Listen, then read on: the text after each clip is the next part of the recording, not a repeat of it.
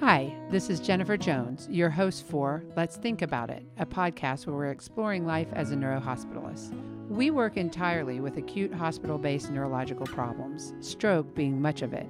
It's hard to imagine what it used to look like when a patient had a stroke and there weren't docs set up specifically for their care. With the advent of thrombolytics, there were new pressures on neurologists, ER docs, and others to deliver treatment quickly and at the door. We're those people. What a neurohospitalist learns and sees in this experience is unique. So let's get to it. In this episode, we're going to hear from Dr. Alex Schneider, the second founding member of Mission Neurology here in Western North Carolina.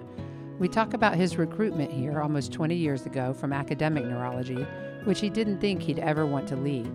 I talked to him about what the neurology community looked like then and what hospital coverage was like. I think in listening to this, you'll hear the dedication and commitment it took to lay a strong foundation for this program. Hi, I'm Dr. Alex Schneider, and it's a pleasure to be here today. I am a neurohospitalist at Mission Hospital here in Asheville, and I am the Chief of Neuroscience here, as well as the Medical Director for the Comprehensive Stroke Program. And I trained at the University of Washington, both my internal medicine um, internship and then and then my neurology residency, and then I did a stroke fellowship at the University of Cincinnati. I came here after my uh, fellowship and then a couple of years on faculty at the University of Cincinnati. That's where I did my stroke fellowship. I, after having trained at the University of Washington in Seattle, I had a very uh, good training program. It was very heavily hospital based, and uh, we had great hospitals and uh, a lot of autonomy. And I certainly had some great mentors there that I think inspired me to pursue a stroke fellowship and then had a great stroke fellowship at the University of Cincinnati and and uh, Dr. Joe Broderick and um, others there um, who were just fantastic mentors. And I really saw myself uh, pursuing an academic career and started out that, that way, um, you know, with clinical research and uh, the idea of grant writing and papers and um, so forth. Um, but I found myself after a couple years feeling a little disillusioned about the joy of that for me. And, and is that what your your attendings were mostly? Is that what their lives look like? Like a lot of grant writing, research, and yeah. training residents, and it was. And um, I really think my my career was laid laid out before me. Just great opportunity to dive right into established studies and to be connected with world class stroke leaders who were knew many other of the stroke leaders in, in the in the national stroke community and so I, I would have had incredible opportunities to pursue that and to further that but I just found myself wanting something else yeah and, uh, but I had I had planned an academic career while I was in my residency and thought that that would be the best and I happened to come to Asheville um, on on a uh, opportunity to give a stroke talk, um, and this would have been during my fellowship. So I brought my wife Lynn down, and we had a wonderful weekend. We we uh, presented data on um, a study that had been ongoing that was out of Cincinnati, the uh, IMS study, Interventional Management of Stroke Study, which was um, acute stroke treatment with a reduced dose IV TPA, followed by endovascular intraarterial TPA. So I came and presented some of the data here. I met Jonas Goldstein, one of our interventional radiologists here, um, and, and some of the others. Of course, Robin Jones, our Is she the one who program. brought you here, Robin? I don't. I think it was the radiology team, the interventional radiology team in Goldstein, who who sort of spearheaded the opportunity to do the talk. And in fact, they didn't actually invite me. They, they didn't know who I was. They invited uh, Dr. Tom Tomsick, if I remember correctly, who was one of the uh, national leaders in in um, interventional neuroradiology. He was at the University of Cincinnati, and so he offered the opportunity for me to come and present the data and, and uh, the experience of IMS. And so I was like, sure, I'll come do that. And you know, you they pay you a little bit, they put you up for the weekend, and uh, had a, just a lovely weekend of it. And my wife, of course, said, you know, if you ever wanted to to you know take a job somewhere else, Asheville seems like a great place to live. And I, oh, honey, I know what my career is going to look like. I'm going to be an academic neurologist. I've got it all planned out. And um, lo and behold, within a couple years, we're looking at possibly looking for a job, you know, not not wanting to stay in an academic career, and uh, we got a literally got a flyer in the mail from Asheville, you know, and it advertised to be a neurohospitalist, which you just didn't hear of back then, and they even had had on the uh, postcard, you know, seven days on, seven days off, and uh, truth in advertising, not ex- exactly. And my wife, she she to this day never lets me stand that down because I've worked more than seven days on and seven days off, especially early on getting started and trying to build the program. And um, but yeah, I got that flyer in the mail, and within I'd say six, 12 months, we, we were moving to Asheville. So you you didn't initially, and, and I cut you off when you were talking about Robin Jones. So Robin Jones, you met, and she's a force of nature. I think I have one question here about mm-hmm you know whether she was uh, if if this program could be what it is without her. No, it, it couldn't, and uh, she had been part of Mission Hospital for a number of years, and she's just filled with a rich history of of how the program started, uh, the neurohospitalist program. But she preceded that, and um, so stroke was was a big focus of of what we developed with the neurohospitalist program, but there had been a rich history of stroke care that preceded the neurohospitalist program. And um, the landscape for neurologists in the community was changing. And um, but Robin was she was gregarious. She was uh, very um, energetic about providing stroke care. She was very patient centric. Um, she really cared about the hospital and the patients here in the region and it, it, meant a lot to me as well. I wanted to be part of something that was bigger than myself uh, as an individual. But I will say that um, the hospital at the time wasn't necessarily looking for a program. They were they they were looking for a warm body or two to take care of the hospital-based neurologic patient. And when I came to interview, um, you know, it was abundantly clear that's what they were looking for but I told them, look, there's some gr- really great opportunities here for stroke and, and uh, a neurohospitalist, a new neurohospitalist program in general, and I want to be able to do some things. And uh, so we discussed that a little bit, and very quickly um, they they bought into the the idea of well, let's you know let's give this guy a chance, see what he can do. And so with Robin's partnership and Reed Taylor, who's an incredible physician and patient advocate, um, and, and advocate for the stroke program in general, um, we really were able to start something that, in a lot of ways, we didn't necessarily know what it would look like at the end of the day, but we knew what we were doing was a good thing for the community. And so, and you had, it sounds like the ear of the administration who would allow you to grow the program and get the support that you needed. That's right. And then, um, what about when you were looking? So you said, you know, a couple of years later, you realized you wanted to leave academic medicine and you'd been here and you liked it. But what about other opportunities? Were there other neuro hospitalist jobs that were that you were looking at? What? I did. I looked at a, a couple of uh, other opportunities, um, and they were not full-on neuro hospitalist opportunities per se.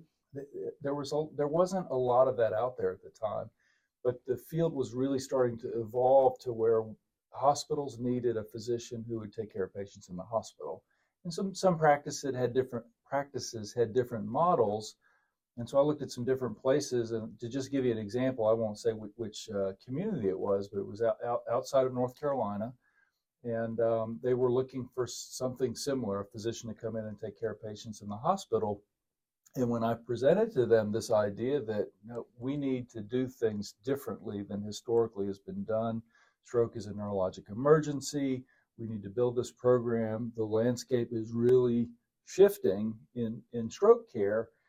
Um, they, they didn't want to do that. And they didn't offer me a job. They, they were not interested in me because they were concerned about, but they were concerned about um, changing their sort of way of life and, and what it would really would mean to them and their lifestyle. Again, it wasn't a thing that people talked about. I mean, I was in training around the same time and I just assumed it would be, you know, some pro- as a general neurologist, some pro- some outpatient, mostly, and a little bit of hospital coverage. And I didn't really know of a model of just like a, a, a community hospital to be mostly hospital based. And so it, when I came here, it was um, let's see, there were just a few different practices. The one I joined with Mike Young and Duff Reardon, and then there was Asheville Neurology, and then you guys, and everybody was sort of covering call. Asheville Neurology had just sort of opened, really, but they were uh, open because of Mountain Neuro, which is what it was called, which was a combined practice of neurology and neurosurgery. And um, they were going through some practice changes with separation between the two specialties. And um, that's how Asheville Neurology opened with, with a couple of the doctors from that group. Reed Taylor was part of that group. He came into the hospital, and then I came along. And so there was some community based neurology. And, and, prior to all of this, um, I would say that the community was progressive, though, because the neurology team here, the, the group here, they would take turns, spend a week in the hospital. Oh, okay. and, and then they would have their outpatient practice you know, on, on the other weeks. And so um, they were they were trying to do that, but but I don't think anyone was that interested in being stroke doctors except Reed Taylor. And so he came into the hospital. I, I came along six months or so later, and um, that was our primary, our only responsibility was hospital-based neuro- neurologic care. Neither of us had office-based uh, care work. And um, the community based neurologist would help us on the weekends because we couldn't cover um, all the time. And um, so we would, Reed and I would do um, typically one night a week and one weekend out of four we would cover. And then we would sort of split up the rest of the days during the week. And then the outpatient doctors would take turns covering uh, the some of the other nights plus the the weekends. But as we built some of the things that we were doing. And I'd love to hear Reed's uh, impression of this, but I remember he used to say that you know we've got to get our hands involved in a lot of things neurologic, so that that if the hospital ever wanted to separate us out from from this, they wanted to end the program, it would be difficult to do. That there would be a lot of pain involved because we were doing a little bit of you know stroke care, we were doing we were doing palliative care. We were doing uh, helping with ICH, which is part of stroke care, but that was not historically done by neurologists, um, and, and and some other things. And so um, he got into DBS, deep brain stimulation. Um, you know, the, some of the epilepsy coverage in the hospital we were doing. If it came to where, you know, the hospital decided, well, we don't want to hire, you know, neurohospitalists anymore it would be difficult to replace what we were getting our hands into. And that was a little bit of our attitude in, in a joking way of, yeah. of what we were doing. So, so it looked very different. I, I, can remember when I started, like we would go up to a room and read EEGs. You'd read any EEG that you ordered yourself, right? That's right. We, would, we were reading it. our own EEGs, and uh, all my EEG reading training was was residency based. And so, as you, as someone who's done a neurophysiology fellowship, you know that that's marginal at best. Well, and then you, we didn't have ICU reading then either, and Correct. all that has happened. But I'm just thinking, okay, so try and remember back to like early days. What would a typical day schedule look like? It's it's a bit hard to remember, but uh, it was. I mean, the, first of all, where did we even get the patient list? I can't remember that. Where did we well, find out where our patients were? We did have an electronic were? record, so we did have that. We but, printed but, it, but it was so it was something that we kept control of. We would put our patients on a on a met, on a list on the computer, and uh, it is it's very hard to remember. I was thinking about some of this in preparation, and uh, but we didn't.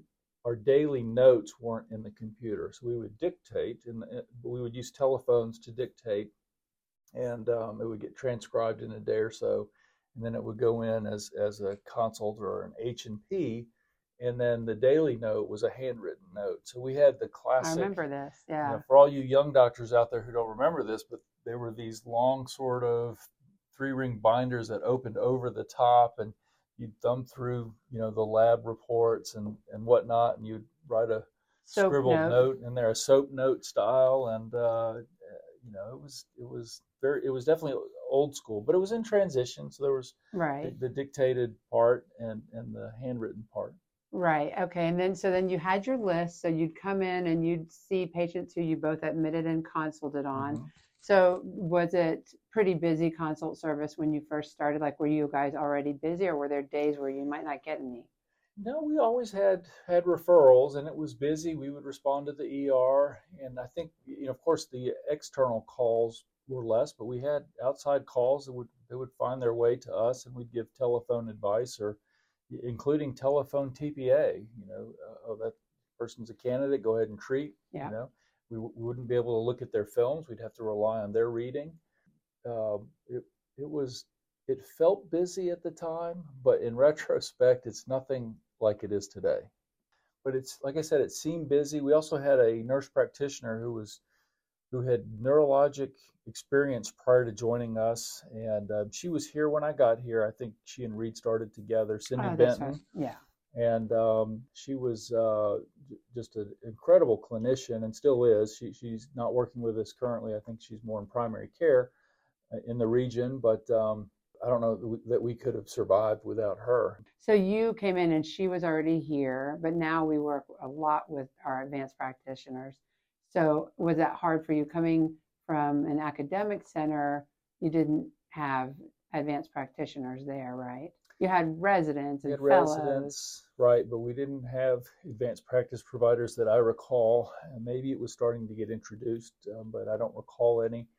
It wasn't that hard. I mean, there definitely was a, you know, learning to let go a little bit. There was, I, I would say that was a little bit hard, but I mean, Cindy really was a superstar. I mean, Yeah, and we've always was. had really good ones. I mean, for the most part, we've had to just have people trained up Mhm. to be completely almost, you know, able to just be independent. It is. It's Yeah. worth the investment as a as a physician clinician. It's worth investing in your advanced practice providers Yeah. to, to really get them up to speed of, of what the needs are. And All right, and then the other thing I was remembering that's quite different now is our Saint, our sojourns to St. Joe's. Yeah. We used to have two emergency rooms, that's right? right. That's right. So this for, for those that don't know, the um, hospital Mission Hospital really was two hospitals until about 1996 or 97 when St. Joseph's Hospital and Mission Memorial Hospital merged into one, and they're literally across the street from one another. And so, um, by the time I got here in 2004, it, you know, the it was well established that we were one single hospital with one single medical staff, but we still staffed two emergency departments. There were wards. There were there was ICUs. Uh, there there was um, ORs, there was radiology. radiology um, at the St. Joseph's campus.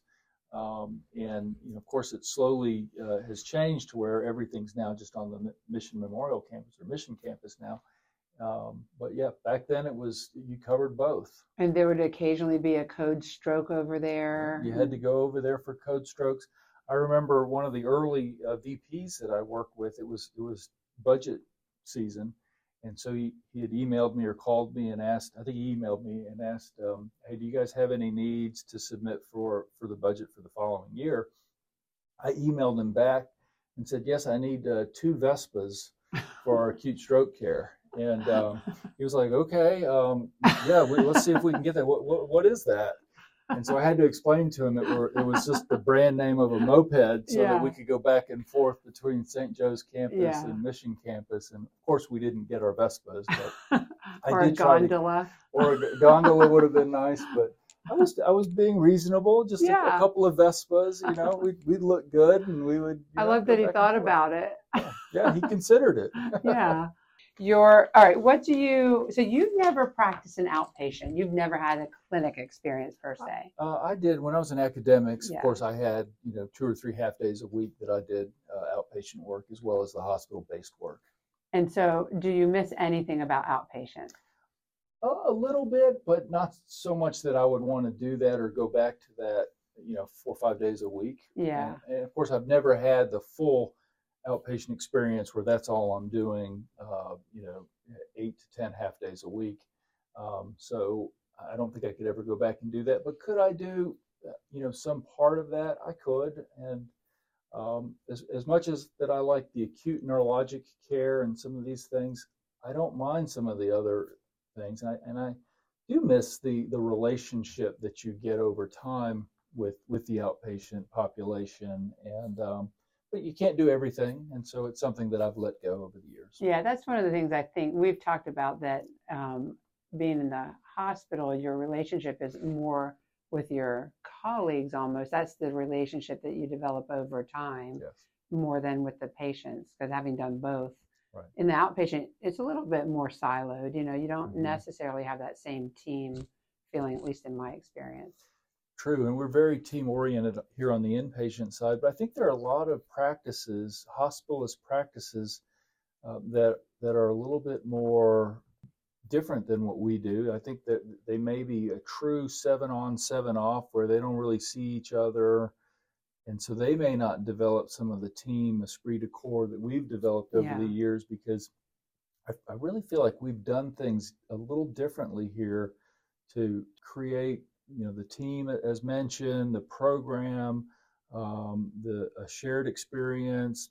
To me what it all boils down to is is trying to create something that is that can last that people don't tend to burn out of as much versus certain other models I think we've really been able to do that. You know, we've I survived agree. Yeah. COVID for well, we survived, you know, acquisition by a major hospital uh, corporation. Yep. Uh, three years, almost three years ago now, and uh, um, and then we've survived COVID, and so there were there were opportunities for our team to sort of seek happiness and work elsewhere. But Yeah. we all really stuck around. Well, and I think that's a lot of the cohesiveness that you and Reed have have really done. But did you have that as an an idea that you were attending to, or was that just incidental? No, it was it was a real uh, it was intentional, but I, it wasn't something that I thought about when I got here. You know, Yeah. When I first got here, it was just me and Reed uh, and Cindy, and um, in a lot of ways, it was easy. As we got busier, it was easy to manage our time and our schedule because it was just the three of us. But at the same time, as we got busier and it became more onerous, we had to bring more people on. It became obvious very quickly to me that if you're going to create something that really works long term, you're going to have to build it in a way that that you have that that positive shared experience that uh, where we care for each other in, in some manner that that we, we care about the work we do we care about our external face to our colleagues and the in the community um, and we, we have a, just a solid identity as to who we are as mission neurology. And early on it was hard to do because um, you know the work was still hard and we, we couldn't go from the, the three practitioners to the 12 that we have today. There was a solid decade plus of growing pains that we had to go through. And I, I remember working just an enormous amount and would tell my wife that if we ever moved i would not want to come in as a as a um, as a lead neurologist. I would want to come in as like the third, fourth, or fifth guy because I can't do it. You know, Yeah. this this was a once in a lifetime. You just uh, put it in to build something. Yeah. And and and so the the cohesiveness was something you thought about as we grew to keep it. And I think some of that what would you attribute it to? I mean, part of it is your leadership for sure and just, you know, your attitude which sort of sets the tone. I think, you know, is help helpful just to say like we're here to help the other services, not to try to block consults and, you know, just even with neurosurgery, things that can come up sometimes, like who should admit we're here, we try to help out. That's a good attitude, I think. But then some of our meeting days and that. What else do you think you've done to help our group have this cohesiveness? Other things? Well, I think I think some of it. I'll just say the why it was always important to me. I think it's just my background in general. I, I think I probably got some of that from my dad over, over the years, um, just listening to him and talking to him about about team and and, and those sorts of things. Um, and also, I would attribute it to my experience in my fellowship and a couple years as a, an assistant professor at the University of Cincinnati. And so, Dr. Joe Broderick and, and the team that he had formed at the University of Cincinnati had had that sort of family feel to it that where we were all working together and uh, for, for a common good and a goal, not not just for ourselves.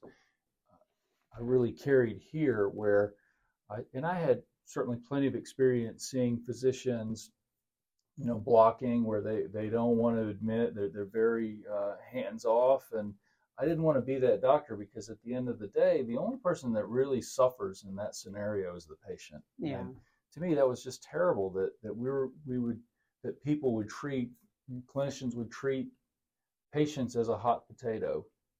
you know, you want to do what's best and what's appropriate in terms of getting them the right care and the right attending and the right consultant and that sort of sort of thing. But um, part of the attitude and, and uh, getting hired here was um, the relationship that we had with neurosurgery. And um, i remember they had a breakfast meeting with the surgeons uh, that I had. It, it, seems a little disparaging about what I'm going to say, but th- this is all I remember was they didn't ask me who I was or where I came from or, or much personal about me, very little small talk. The only thing they really asked me was, will you take care of ICH, intracerebral hemorrhage? Because that was a bone of contention here in the community as to who should admit ICH. And ICH historically in training would be a very neurosurgical patient. A lot of them would get operated on, but the field was shifting to where it was a very medically managed disease. And I trained in a model that was neurology admitted ICH, neurosurgery admitted subarachnoid hemorrhage.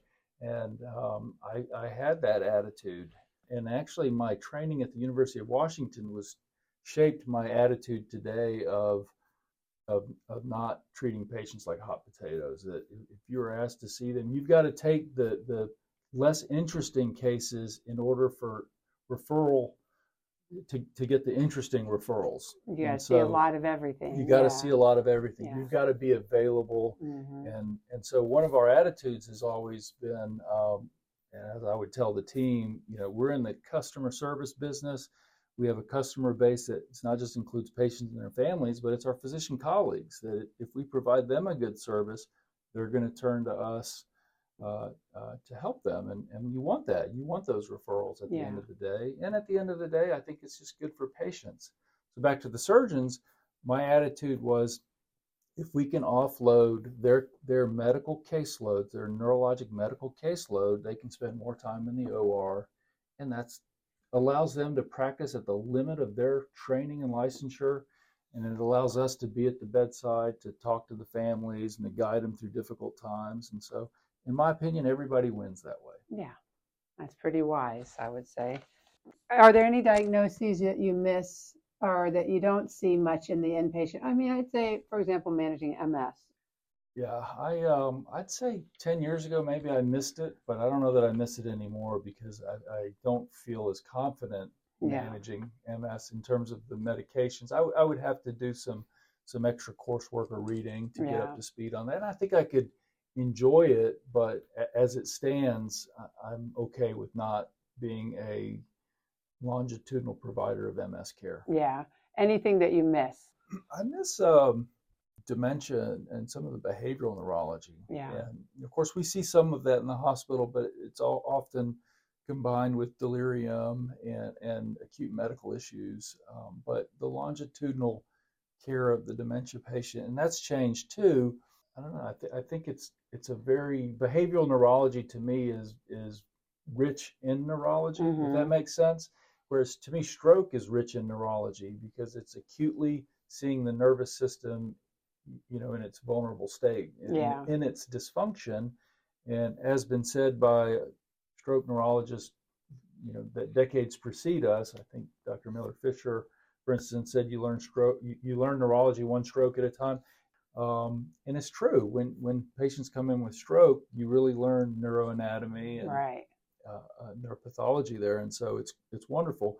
But to me, behavioral neurology and dementia, I miss, um, even though it's it's obviously less exciting in a lot of ways. It really you could really see the nervous system in its dysfunction. Yeah, and it gets to some of the, even just the the sort of existential, yep. you know, interest in neurology, like who is the person, right? Where is that located? Right. Very true. yeah. yeah, and and how do how does the family I've always liked that too. How does the family respond or how they manage hearing about neurologic dysfunction and neurologic disorders and neurologic prognosis? So even early on here, we used to do a lot more palliative care, and uh, uh, whether it was for the cardiac patients post arrest. We, we, don't do much of that anymore. Now, of course, we do that for our own patients, and, and so we still do do our palliative care in that way. But we used to do a lot more palliative care, leading family discussions and helping with prognostication and decision making in, in, a lot of these those other patients that now the palliative care service really takes. I was going to say, did on. we not have we didn't have a, a robust palliative care we maybe, it, then, but or? it wasn't robust. Yeah, I think Reed and I starting out, it was just part of what we thought was what we offered Yeah. as well. And um, I mean, I stand by that. I think I think we always did it very well.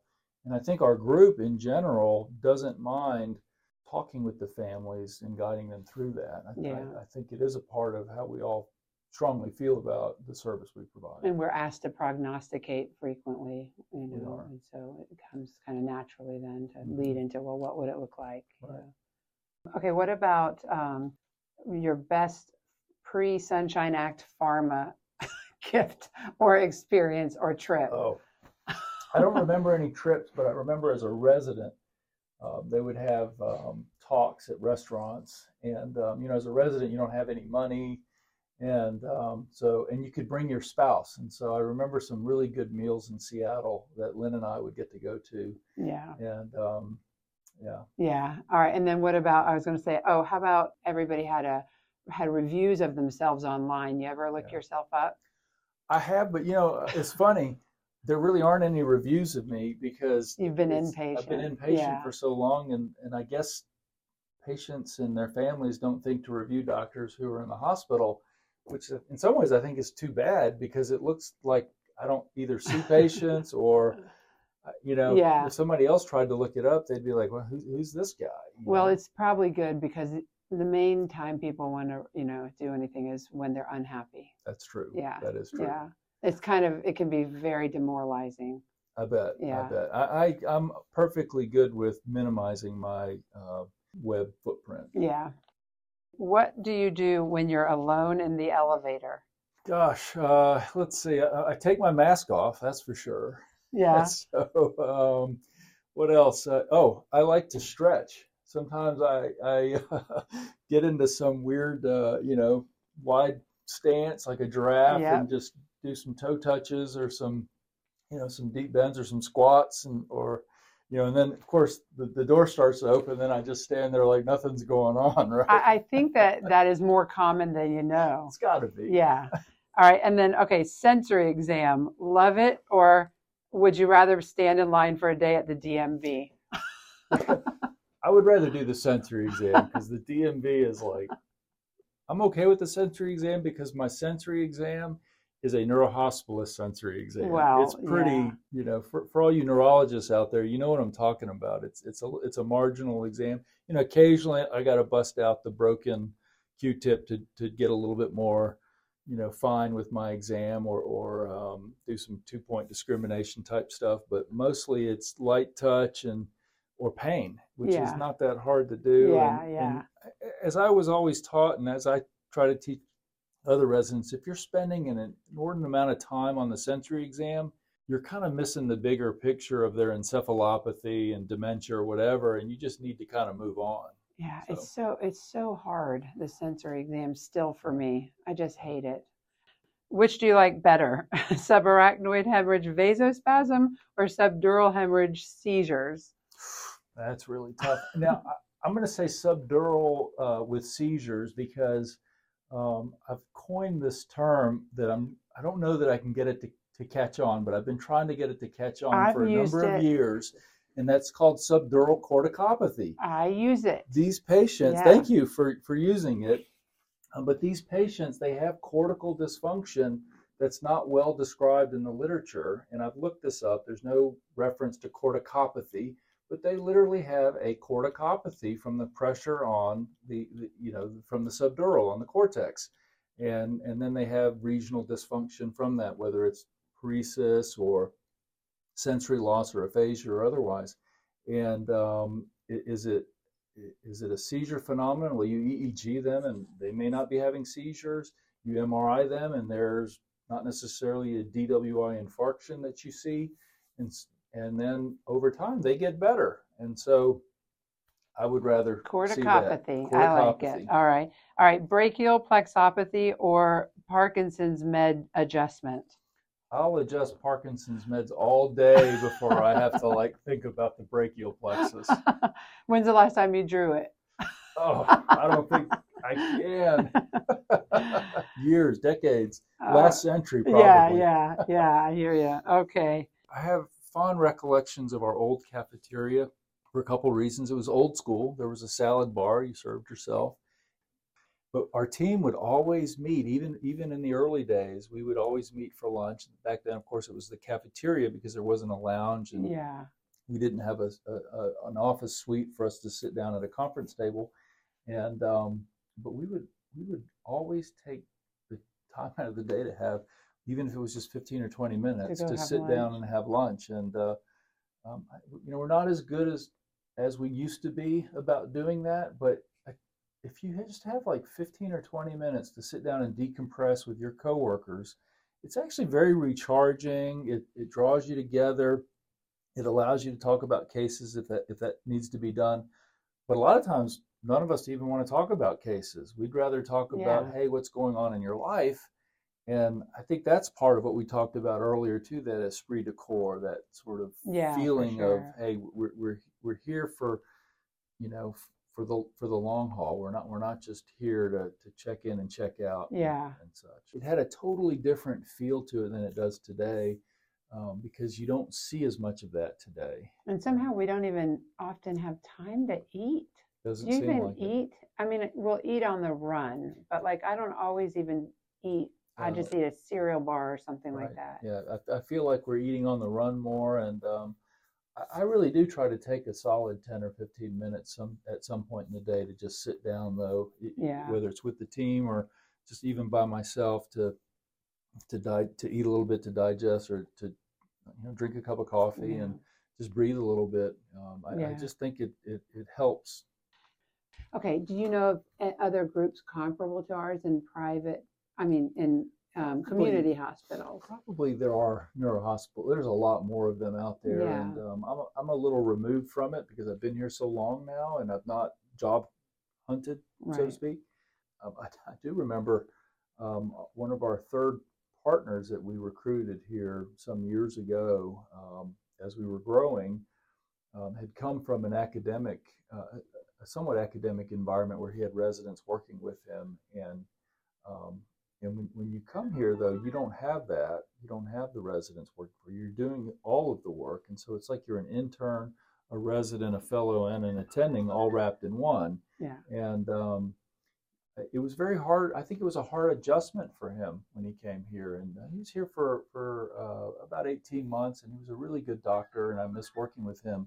But I, I think um, it, we were, it, it's a hard job being a Yeah. neurohospitalist some of it depends on how you have it set up and um, I, I have to say that we've created a, a bit of a beast in some ways.